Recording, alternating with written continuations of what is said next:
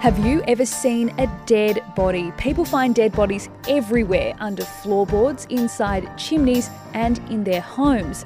They're at crime scenes, disaster scenes, and of course in morgues. There have been dead bodies on the red carpet, in cannibals' dens, and even advertised in the classifieds. Hi, I'm Dee Dee Dunleavy. I've been a radio host for many years, and my co host on this podcast is experienced crime and court reporter Charnel Vella. Together, we look at where dead bodies have been found, how they got there, and most importantly, the effect on people who found them. We talk to people who deal with death daily as part of their jobs and people who weren't prepared for the shock of finding a dead body. If you have ever seen a dead body, email us deadbodiespodcast at gmail.com. Follow us on Twitter, Dead Bodies Pod, and Instagram, Dead Bodies Podcast, and we're on Facebook too. And please subscribe and rate us on iTunes.